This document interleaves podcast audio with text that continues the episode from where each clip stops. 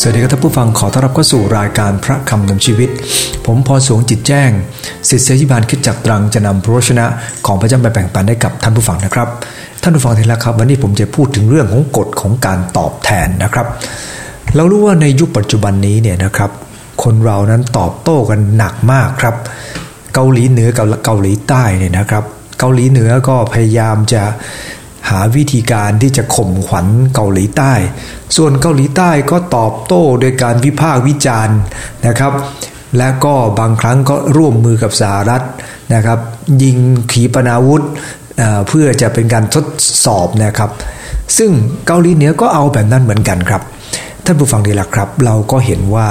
ปัจจุบันนี้เนี่ยนะครับมีเรื่องของการตอบโต้กันนะฮะ เพราะว่าแนวทางของนายคิมจองอึนเนี่ยนะครับประกาศกล้าวเลยครับว่าตาแทนตาฟันแทนฟัน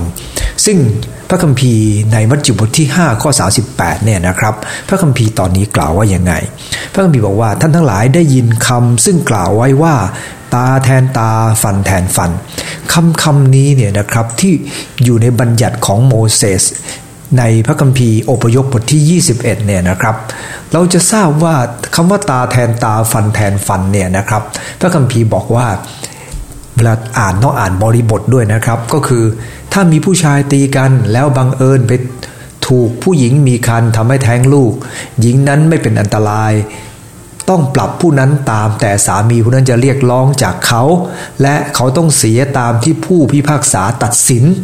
นะแต่ถึงอันตรายถึงชีวิตไม่ได้นะครับ โดยถ้าหากเหตุเกิดอันตรายประการใด ก็ให้มิจฉัยว่าชีวิต แทนชีวิต ตาแทนตาฟันแทนฟัน มือแทนมือเท้า แทนเท้า รอยไหมแทนรอยไหม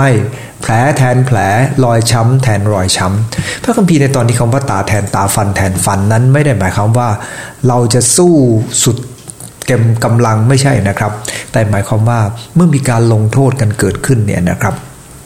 ก็จะต้องไม่ให้เกินขอบเขต แต่นั่นคือการลงโทษครับ สำหรับสิ่งที่พระเยซูสอนมันไม่ใช่แบบนั้น ซึ่งความจริงแล้วเนี่ยนะครับ ถ้าเราอ่านพระคัมภีร์อพยพ เราก็จะรู้ว่า บัญญัติของโมเสสนั้น แม้แต่สัตว์ของคนที่เป็นศัตรู ล้มลงยังต้องช่วยเขาให้ลุกขึ้นนะครับ เวลาที่มีปัญหาอะไรก็ตาม พระคัมภีร์สอนให้เรียนรู้จากการไก่เกลี่ย แต่เมื่อไก่เกลี่ยไม่ได้เนี่ยนะครับ มาถึงจุดที่มนุษย์เนี่ยเรียกว่าดื้อรั้นที่สุด และหยาบกระด้างที่สุดก็เลยมาถึงจุดตาแทนตาฟันแทนฟัน หมายความว่าไม่ให้ลงโทษอะไรเกินกว่าที่จะถูกกระทำ นั่นคือพระคัมภีร์นะครับนะไม่ใช่เขาทำอันตรายคนหนึ่ง เราก็จัดการทั้งตระกูลอย่างเงี้ยนะครับอย่างนี้ก็เป็นการทำที่ผิดนะครับ เราถือว่าพระเยซูคริสต์เจ้า พระองค์ให้เราได้รับบัญญัติที่สมบูรณ์คือ เมื่อมีการทำผิดต่อเรา เราพยายามจะให้อภัยให้กับเขานะครับ เมื่อเขากลับใจก็ยกโทษให้กับเขา ในพระคัมภีร์เมื่อพระเยซูคริสต์เจ้าได้สู้พูดถึงเรื่องของกฎของการแก้แค้นหรือตอบแทนเนี่ยพระองค์ตรัสไว้ 3 เรื่องด้วยกันครับ ในข้อ 39ถึง42 บอกว่า ฝ่ายเราบอกว่าอย่าต่อสู้คนชั่ว ถ้าผู้ใดตบแก้มขวาของท่าน จงหันแก้มซ้ายให้เขาด้วย ถ้าผู้ใดอยากฟ้องศาลเพื่อท่านจะปรับเอาเสื้อของท่าน ก็จงให้เสื้อคลุมเขาเสียด้วย ถ้าผู้ใดเกณฑ์ท่านให้เดินหนึ่งกิโลเมตร ก็เลยไปกับเขาสองกิโลเมตร ถ้าขอสิ่งใดจากท่านก็จงให้เขา อย่าเมินหน้าจากคนที่ขอยืมจากท่านจากพระคัมภีร์ในตอนนี้เนี่ยนะครับ พระคัมภีร์ได้สอนหลักการ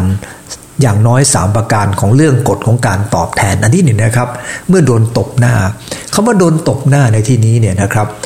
มันหมายถึงอะไร พระคัมภีร์ได้บันทึกบอกว่า ฝ่ายเราบอกท่านว่า อย่าต่อสู้คนชั่ว ถ้าผู้ใดตบแก้มขวาของท่าน จงหันแก้มซ้ายด้วย นึกถึงภาพนะครับ เวลาที่เขาเรายืนหันหน้ากัน คนตบ ใช้มือขวาตบเนี่ยเขาจะตบแก้มไหนครับ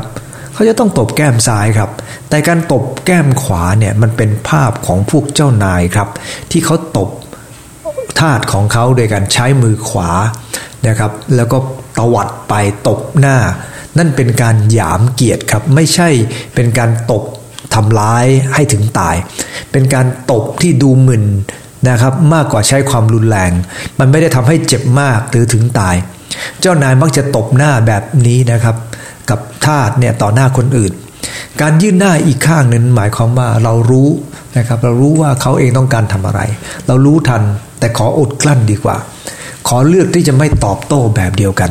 นะครับ นั่นคือลักษณะของพระคัมภีร์ตอนนี้นะครับ พระคัมภีร์ได้บอกว่าอย่าแก้แค้น จงรอคอยพระเจ้า เพราะพระองค์จะทรงช่วยเจ้า พระคัมภีร์บอกว่า อย่าแก้แค้นนะครับ สุภาษิตบทยี่สิบก็ยี่สิบสองเรารู้ว่าการที่เขาหยามเกียดเราแบบนี้เนี่ยนะครับ หรือแก้อยากจะให้เราแก้แค้น เราอย่าพยายามที่จะทำมันนะครับ เพราะการแก้แค้นมันไม่มีวันจบหรอกครับนะฮะซาอูลพยายามทำร้ายดาวิด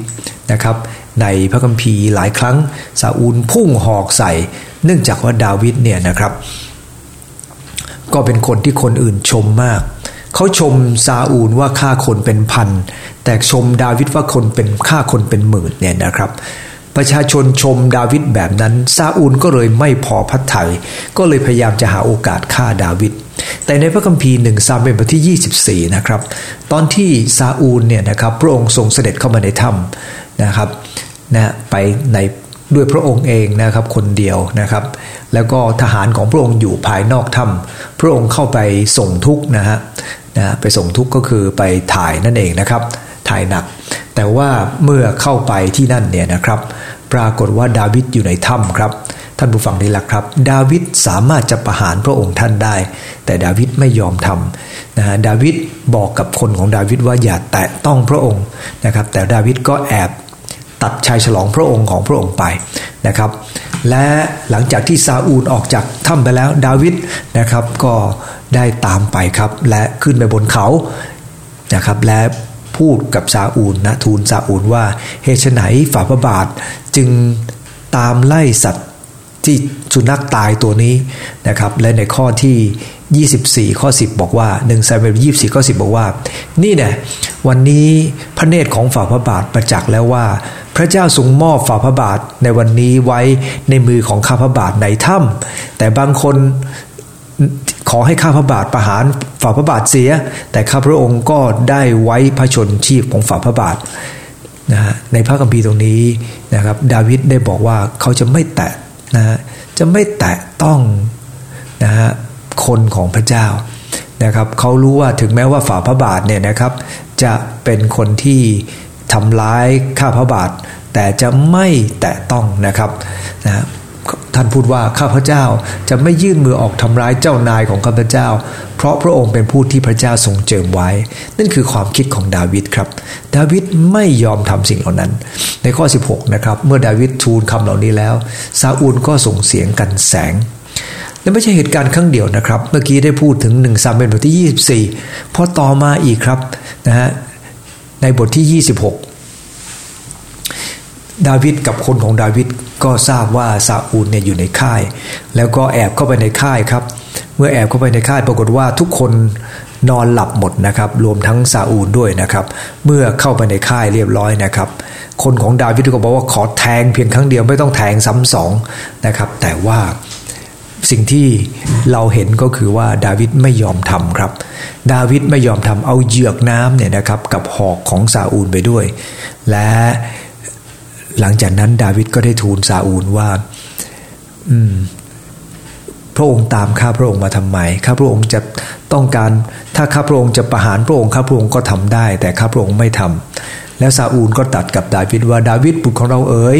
ขอพระเจ้าอวยพระพรเจ้า เจ้าจะกระทำหลายสิ่งหลายอย่างและสำเร็จแน่ดาวิดก็ไปตามทางดาวิดซาอูลก็กลับไปทางทางของพระองค์นะครับ เราจะสังเกตว่า สิ่งที่ดาวิดทำเนี่ยนะครับ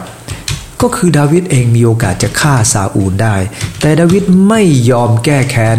ที่เหตุไม่แก้แค้นนั้นเพราะเห็นแก่พระเจ้า วันนี้เหมือนกันครับเราเองเนี่ยนะครับพระคัมภีร์สอนบอกว่า อย่าไปทำแบบนั้นนะครับ อย่าไปแก้แค้นเลยนะครับ แต่มอบเรื่องราวไว้ให้กับพระเจ้าดีกว่า ให้พระองค์เป็นผู้ที่แก้แค้นแทนเองดีกว่านะครับ นั่นคือสิ่งสำคัญมาก นะพระเจ้าสัญญานะครับ พระองค์จะเป็นผู้ดูแลคนที่ติดตามพระองค์นะครับ แล้วก็พระองค์จะเป็นผู้แก้แค้นแทนนั่นคือสิ่งที่เราเองก็ควรจะต้องเรียนแบบกษัตริย์ดาวิดนะครับ นั่นคือประการแรกนะครับ ดาวิดเอเอพระคัมภีร์ได้พูดถึงการโดนตบหน้าหรือโดนหยามเกียรติ เมื่อเราโดนหยามเกียรติไม่ต้องไปตอบโต้หรอกครับ นั่นคือประการที่หนึ่งครับอันที่สองโดนยึดเสื้อนะครับ โดนยึดเสื้อนั้นหมายความว่ายังไงครับ ถ้าเรากลับไปดูพระคัมภีร์เบื้องหลังเราจะรู้ว่า พระคัมภีร์บอกว่า ถ้าผู้ใดอยากจะฟ้องศาลเพื่อจะปรับเอาเสื้อของท่านไปด้วย ก็ขอจงให้เสื้อคลุมแก่เขาเสียด้วยในพระคัมภีร์ถ้าเราต้องอ่านอ่านเบื้องหลังนะครับ อยู่ในพระคัมภีร์อพยพบทที่ 22ข้อ25 ได้พูดถึงว่า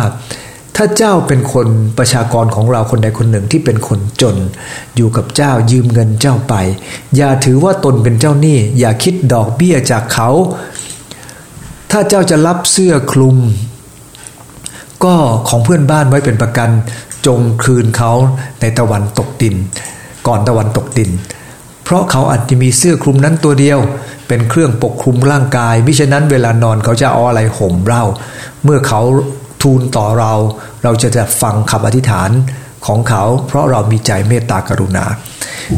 พระคัมภีร์ตอนนี้กำลังพูดถึงภายใต้บัญญัติของเรื่องของการขอยืมเนี่ยนะครับ ว่าคนยากจนเนี่ยที่ยืมเงินไม่สามารถคืนได้เนี่ยเขาก็จะเอาเสื้อผ้าเป็นประกันนะครับ ในฐานะ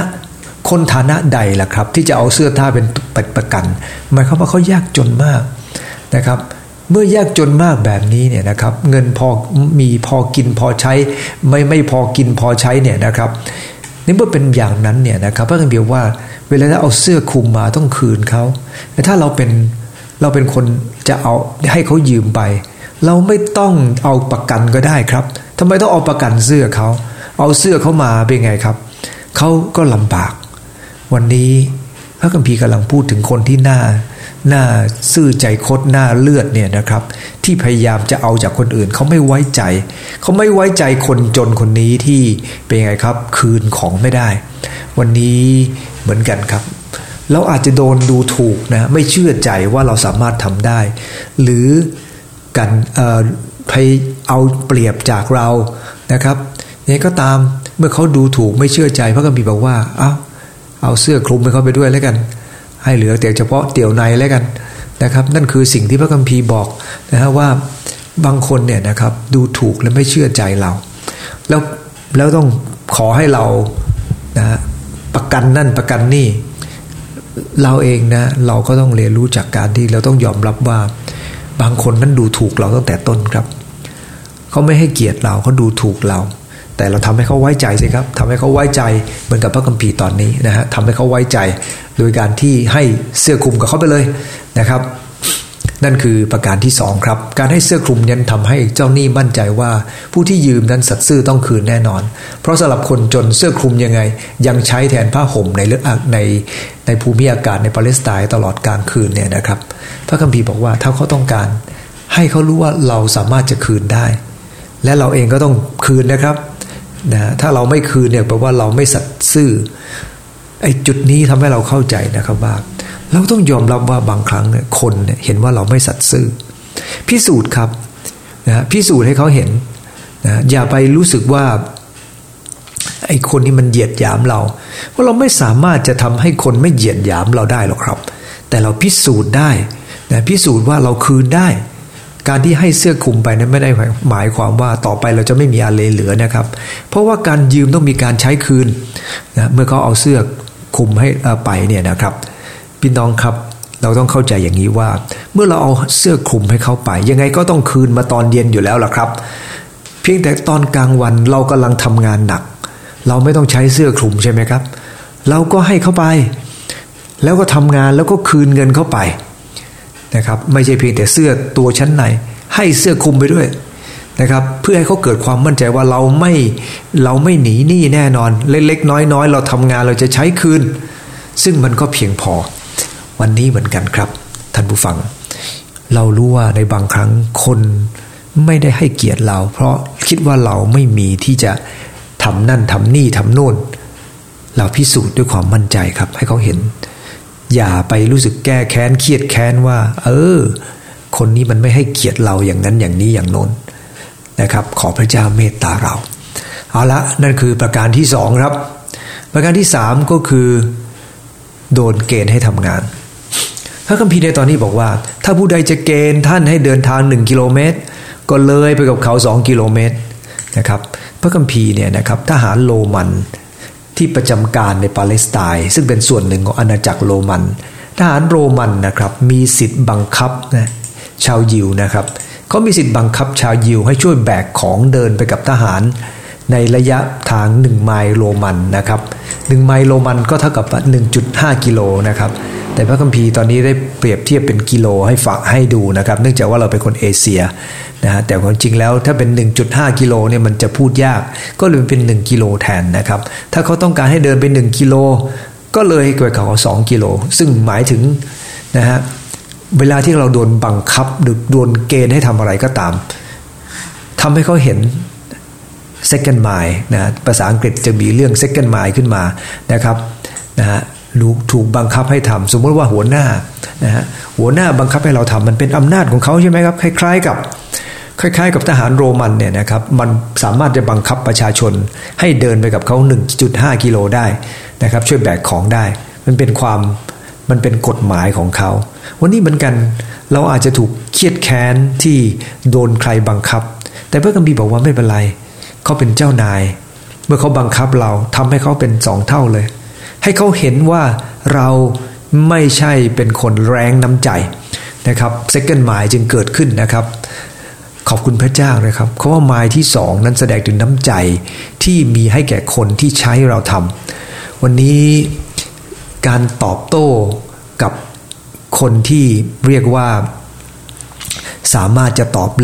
จะเอาเปรียบจากเราได้นะก็คือพวกเจ้านาย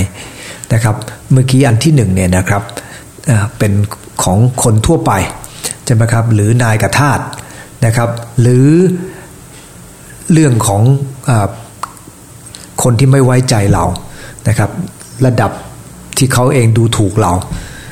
และตอนนี้กำลังพูดถึงเรื่องของคนที่มีอำนาจเหนือเราอย่างเจ้านายทั้งหลาย เราขอบคุณพระเจ้าครับ พระคัมภีร์ในตอนนี้ได้สอนเราบอกว่าเมื่อเขาบังคับให้เราทำเราก็ต้องทำมากกว่าที่เขาบังคับ ให้เขาเห็นถึงน้ำใจที่เรามี วันนี้เนี่ยครับคัมภีร์บอกกับเราบอกว่าให้มีน้ำใจอย่างพระเยซูคริสต์หมายความว่าเมื่อเราเองมีน้ำใจ เราจะไม่รู้สึกว่าเครียดแค้น เมื่อเราเองจะต้องทำอะไรบางอย่างเพื่อคนอื่น จะไม่มีความรู้สึกว่าเจ็บอกเจ็บใจ และฝืนใจที่จะทำขอพระเจ้าเมตตาเราครับ คงจำได้ตอนที่ซีโมนชาวไซรีนเนี่ยนะครับ แบกกางเขนให้พระเยซูคริสต์นั่นเป็นพวกโรมันใช้นะครับ เขาเลยต้องแบกกางเขนตามพระองค์ไปนะครับนะเนื่องจากว่าพระองค์นั้นทรงแบกไม่ไหว แต่เราขอบคุณพระเจ้าตรงไหนครับ เราขอบคุณพระเจ้าตรงที่ว่า ซีโมนชาวไซรีนนั้นเขาก็ถูกเกณฑ์ให้แบกแล้วก็แบกไป เราก็ไม่รู้ว่าเขาเต็มใจหรือเปล่านะครับ แต่ถ้าเราเองจะต้องถูกเกณฑ์ให้แบกบางอย่างไปนะครับทำให้เขาเห็นว่าเราสามารถทำได้นะครับ โดยเฉพาะยิ่งเจ้านายของเรา แต่ขณะเดียวกันอย่าให้มีรากขมขื่นงอกขึ้นมานะครับ ในพระคัมภีร์ฮีบรูบทที่ 12 ข้อ 15 นะครับฮีบรูบทที่ 12 ข้อ 15 พระคัมภีร์ได้กล่าวไว้อย่างนี้นะครับว่า จงระวังให้ดี อย่าให้ผู้ใดเพิกเฉยต่อพระคุณของพระเจ้า และอย่าให้มีรากขมขื่นงอกขึ้นมาทำความยุ่งยากให้ ซึ่งเป็นเหตุให้คนเป็นอันมากเสียไป พระคัมภีร์ตอนนี้กำลังพูดถึงระวังให้ดี อย่าให้ผู้ใดมีรากเพิกเฉยต่อพระคุณพระเจ้า อย่าให้มีรากขมขื่นงอกขึ้นมาคำว่ารากขมขื่นหมายความว่าอย่างไงครับ รากขมขื่นหมายถึงความรู้สึกเจ็บ ค้นในจิตใจนะครับ แค้นทำไมพระเจ้าไม่ดูแลฉันทำไมเขาทำอย่างนี้กับฉัน ความรู้สึกแบบนี้มันเกิดขึ้น ก็ต่อเมื่อเราเอาตัวเองเป็นศูนย์กลางเพราะเราเอาตัวเองเป็นศูนย์กลาง เราก็มีความรู้สึกว่าทำไมถึงทำกับฉันแบบนี้นะครับ แม้แต่โยนาที่เป็นผู้รับใช้พระเจ้า ก็เคยมีความรู้สึกแบบนี้ ที่พระเจ้าไม่ได้ทำลายเมืองนีนาเว นะครับเขามีความรู้สึกว่าพระเจ้านั้น พระองค์ไม่ได้ทรงยุติธรรม พระองค์ให้ทำไมให้พวกศัตรูนั้นลอยนวลและพระองค์จะไปอภัยบาปให้กับศัตรูอีก อย่างนี้มันไม่ถูกต้องเลยพระองค์เจ้าข้าเขาเกิดลากขมขื่นงอกขึ้นมานะครับทำความยุ่งยากให้กับตัวจิตใจของเขาจิตวิญญาณของเขา วันนี้เหมือนกันครับท่านผู้ฟัง เวลาที่ท่านผู้ฟังโดนให้ทำอะไรนะครับ จากเจ้านาย หรือจาก ลูกค้า เราก็มี second mind ครับ ให้เรามี mind ที่สองเพราะถ้าเราเองรู้สึกเครียดแค้น หรือฝืนใจ มันก็จะแสดงออกมาด้วยสิ่งที่เราทำแน่นอนครับว่าบางครั้งเราทำลงไป เพราะพยายามบังคับใจ แต่การที่เราเองไม่ได้ เต็มใจจะทำอะไรก็ตามนะครับ มันจะออกมาตรงใบหน้าของเรา และมันจะออกมาตรงผลงานของเราด้วย ดังนั้นเองเราเองก็ต้องระวัดระวังนะครับว่า เวลาที่พระเจ้าให้เราทำอะไร อย่าให้เรารู้สึกมีรากขมขื่นงอกเกิดขึ้นมาครับท่านผู้ฟังที่รักครับ เวลาเราฝึกฝนจิตใจของเราอยู่บ่อยๆนะครับ ในเรื่องของรากขมขื่นเนี่ยนะครับ เมื่อเราฝึกฝนตัวเองให้มีจิตใจที่เมตตา มันจะส่งผลให้ ลูกค้าของเราก็ดีนะครับ เจ้านายของเราก็ดี หรือคนที่อยู่รอบข้างเรา เขาจะสัมผัสถึงพรที่เกิดขึ้นจากชีวิตของเราได้นะครับ และนั่นแหละครับมันส่งผลให้สิ่งดีๆ เกิดขึ้น ผมเคยหนุนน้ำใจหลายคนนะครับ บอกว่า เวลาเราทำอะไรกับลูกค้า แล้วอย่าคิดว่าการที่เราทำสิ่งดีๆ ให้กับลูกค้ามันเป็นการขาดทุน แต่เปล่าครับ มันเป็น การที่ทำให้ลูกค้ารู้สึกมั่นใจในตัวเรามากขึ้นดังนั้นเองเนี่ยนะครับทำสิ่งดีกับลูกค้านะครับ เวลาที่เขาขออย่างหนึ่ง เราเพิ่มให้อีกนิดนึง คนชอบของแถมครับ แล้วเขาจะมีความรู้สึกว่าของแถมนั้นมันมีสิ่งที่มีค่า ทั้งที่ความจริงแล้วเนี่ยนะครับมันไม่ค่อยมีค่าอะไรมากมาย แต่ความคิดของเราเนี่ยนะครับเมื่อเราเองแถมนะครับ เราก็ เมื่อเราเองให้คนอื่นเราก็มีความสุข คนที่รับจากเราก็มีความสุขเช่นเดียวกันนะครับ ดังนั้นเองนะครับอย่าให้มีใจรากขมขื่นงอกขึ้นมานะฮะไม่ใช่เพียงแต่ทำความยุ่งยากให้กับตัวเองนะครับ มันจะเป็นเหตุให้ยุ่งยากกับคนอีกหลายคนตามมา พอเรายุ่งยากคนหนึ่งครับ เราก็จะไปพูดต่อต่อต่อต่อต่อต่อกันนะครับทำให้ความยุ่งยากเกิดขึ้นกับคนอีกหลายหลายคนด้วยดังนั้นเองเมื่อเราเอง มีรู้สึกท่าทีมุมมองลบกับใครบางคนนะครับ หยุดตรงนั้นแล้วก็ไปอธิษฐานกับพระเจ้าซะนะครับ เพื่อเราจะไม่มีรากขมขื่นงอกขึ้นมา เพราะว่าบางเรื่องบางอย่างมันเป็นงานที่เราต้องทำคิดว่าสิ่งที่เราทำลงไปนั้นมันเกิดผลดีอยู่แล้วนะครับ ต่อไปในพระคัมภีร์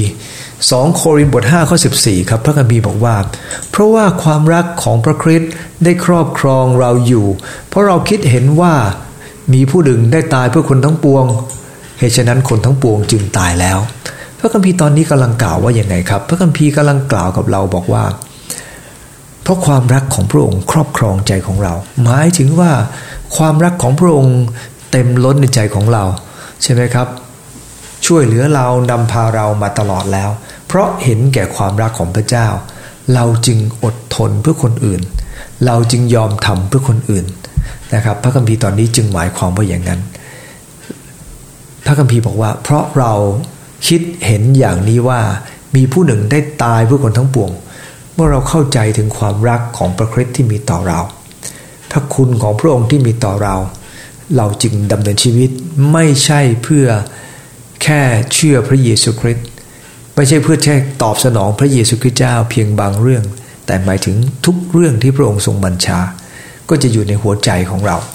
เอาละครับ ต่อไปอีกข้อหนึ่งนะครับ ถ้าเรามาสังเกตในข้อที่ 42 นะครับ พระคัมภีร์บอกอย่างนี้นะครับว่า ถ้าเขาจะขอสิ่งใดจากท่าน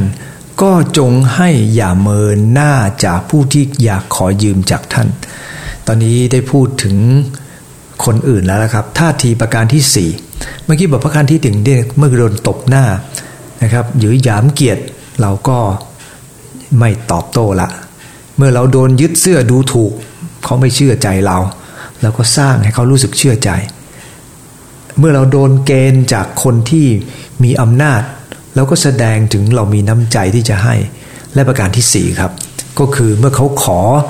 สิ่งใดจากท่านก็อย่าเมินจากท่านหมายความว่ายังไงครับ คนที่ขอจากเรานั้นแปลว่าเขาเห็นคุณคุณค่าของเรา อันนี้แตกต่างจากสามอันแรกโดยสิ้นเชิงนะครับ ตอนนี้เราเป็นฝ่ายที่จะต้องให้แล้วล่ะ แล้วเมื่อเขาขอเรากฎของการตอบแทนคือ อย่าเมินจากเขานะครับ อย่าเมินจากคนที่ขอ นั่นคือสิ่งที่พระคัมภีร์ต้องการให้เราเป็นครับนะพระคัมภีร์บอกว่าเวลาที่เราให้คนแล้วอย่าคิดว่าให้ยืมนะครับ เราให้เข้าไปเถอะครับ แต่การยืมมันก็ดีตรงที่ว่า เราพูดว่ายืมก็ได้ครับ เพื่อต่อไปถ้าเขาคืน เราก็จะไปช่วยคนอื่นต่อ แต่พระคัมภีร์จริง ๆ ได้สอนเราบอกว่า เวลาเราให้เนี่ยนะครับ อย่าหวังได้รับคืน ในพระคัมภีร์ลูกาบทข้อ 35 ได้กล่าวว่า แต่จงรักศัตรูของท่านทั้งหลายและทำการดีต่อเขา จงให้เขายืมโดยไม่หวังจะรับคืนอีก นะเพิ่มพีที่บอกว่าบำเหน็จเราจะเกิดมากมายนะครับ ถ้าเราให้โดยไม่หวังที่จะรับคืน หลักการของพระคัมภีร์เนี่ยนะครับมันเป็นหลักการที่หลายครั้งเนี่ยนะครับ เมื่อเราให้พี่น้องที่ยากลำบาก หรือยากจนนะครับ พระคัมภีร์ในเลวินิติบทที่ 25 ก็บอกว่าอย่าเอาดอกเบี้ยจากเขา ข้อ 37 บอกว่าอย่าให้เขายืมโดยคิดดอกเบี้ยนะครับ อย่าหวังจะเอากำไรจากเขาเพราะเขาลำบากยากจนอยู่แล้ว นี่คือท่าทีของการตอบแทนนะครับ ตอบแทนที่เขาเองต้องการจากเรา ถ้าเป็นศัตรูเราก็จะต้องช่วยนะครับ สิ่งที่พระเยซูสอนเนี่ยนะครับเป็นสิ่งที่แตกต่างจากคนสมัยนั้นที่เขาเข้าใจกัน เพราะคนสมัยนั้นสมัยนั้นเนี่ยนะครับตาแทนตาฟันแทนฟัน เพราะเขาเป็นเมืองขึ้นของโรมันดังนั้นเองเขาต้องเอาคืนให้ได้ แต่สิ่งที่พระเยซูทรงสอนมันเป็นบัญญัติใหม่ มันเป็นความเข้าใจใหม่ ท่านผู้ฟังดีแล้วครับ หลายคนที่ปฏิเสธ ความคิดอย่างพระเยซู เพราะว่าเรารักตัวเองมากเกินไป ในการที่เราจะต้องดูแลคนอื่นเนี่ยนะครับ วิธีการของโลกเนี่ยการดูแลคนเนี่ยมันมีหลายวิธี แต่ส่วนของพระเจ้านั้นการดูแลคนอื่นนั้น เราจะต้องใช้ความรักเข้าไปครับ แต่ความรักของพระเจ้าที่จะให้กับคนนั้นมันไม่ใช่เป็นความรักที่ ตอบโต้อย่างเดียวหรือบังคับขู่เข็นนะครับ แต่เป็นความรักที่จะเรียนรู้จากการให้ แต่การให้ก็ต้องให้อย่างถูกต้องนะครับ พระคัมภีร์ว่าให้โดยหวังไม่รับคืน แต่การให้เนี่ยเราก็ต้องมีปัญญาด้วยนะครับ ไม่ใช่ให้เยอะแยะไปหมดนะครับ ให้เท่าที่จำเป็น เพราะสิ่งเหล่านั้นเป็นปัญญาให้มีฉลาดเหมือนงูสุภาพเหมือนนกพิราบดังนั้นเองนะครับ เวลาที่เขาขอยืมเนี่ยนะครับ ก็บอกว่านี่ให้นะ ไม่ต้องให้ยืม เพราะเรารู้ว่าให้ไปก็ลำบากใจ ต้องไปทวงคืนอีก แต่บางคนบอกว่าไม่เอาขอขอยืมไม่ไม่ไม่ไม่เอานะครับ ไม่ต้องให้ขอแค่ขอยืมอย่างเดียว เราก็บอกอย่างนี้นะครับว่าเรามีให้ยืมเราไม่มีให้นะครับนะเรามีเราเรามีให้เราไม่มีให้ยืมครับนะต้องบอกอย่างนี้ แล้วก็สุดท้ายก็จะจบลงด้วยดีครับ นั่นคือท่าทีของการตอบสนองในการให้ครับ ท่านผู้ฟังที่รักครับ ขอเราร่วมใจที่ฐานครับข้าแต่พระเจ้าขอพระองค์เจ้าเมตตาข้าพงทั้งหลาย เมื่อมีการตอบแทน โดนตบหน้าโดนยามเกียรติข้าหลายจะไม่ตอบโต้พระเจ้าค่ะ ขอให้ข้าหลายมีพลังที่จะสามารถทนได้ให้ศัตรูเห็นถึงความรัก และเชื่อว่าพระเจ้าจะปกป้องและดูแล เมื่อคนอื่นดูถูกไม่เชื่อใจไม่ไว้ใจ ขอพระองค์เจ้าให้ข้าหลายทำให้เขาเองนั้น สามารถจะ เชื่อว่าเขาหลายสามารถจะทำสิ่งเหล่านั้นได้ สามารถจะทำตามที่สัญญาไว้ได้อย่าให้เขาเองนั้นมีความรู้สึกว่าเขาหลายทำไม่ได้ ขอโปรดให้เขาหลายสสร้างความไว้เนื้อเชื่อใจให้กับเขา เมื่อเขาหลายโดนเกณฑ์ ให้ทำสิ่งหนึ่งสิ่งใดข้าแต่พระเจ้า โปรดให้เขาหลายมีน้ำใจที่ทำให้มากกว่าที่เขาขอ เมื่อเขาหลายมีคนมาขอยืม โอ้พระองค์เจ้าข้า ปรดให้หลายจะไม่เมินหน้าจากคนที่ขอจากข้าพงทั้งหลาย ขอพระองค์เจ้าเมตตาให้หัวใจแบบนี้เกิดขึ้นกับข้าพงหลายอยู่เสมอ เพื่อข้าหลายจะไม่ได้พลาดจากพระพรที่พระองค์ได้ทรงเตรียมไว้ให้กับข้าพงหลาย จึงขอสรรเสริญสาธุการองพระนามพระเจ้า ในพระนามพระเยซูคริสต์เจ้าอาเมนเจ้าพรทุกท่านครับ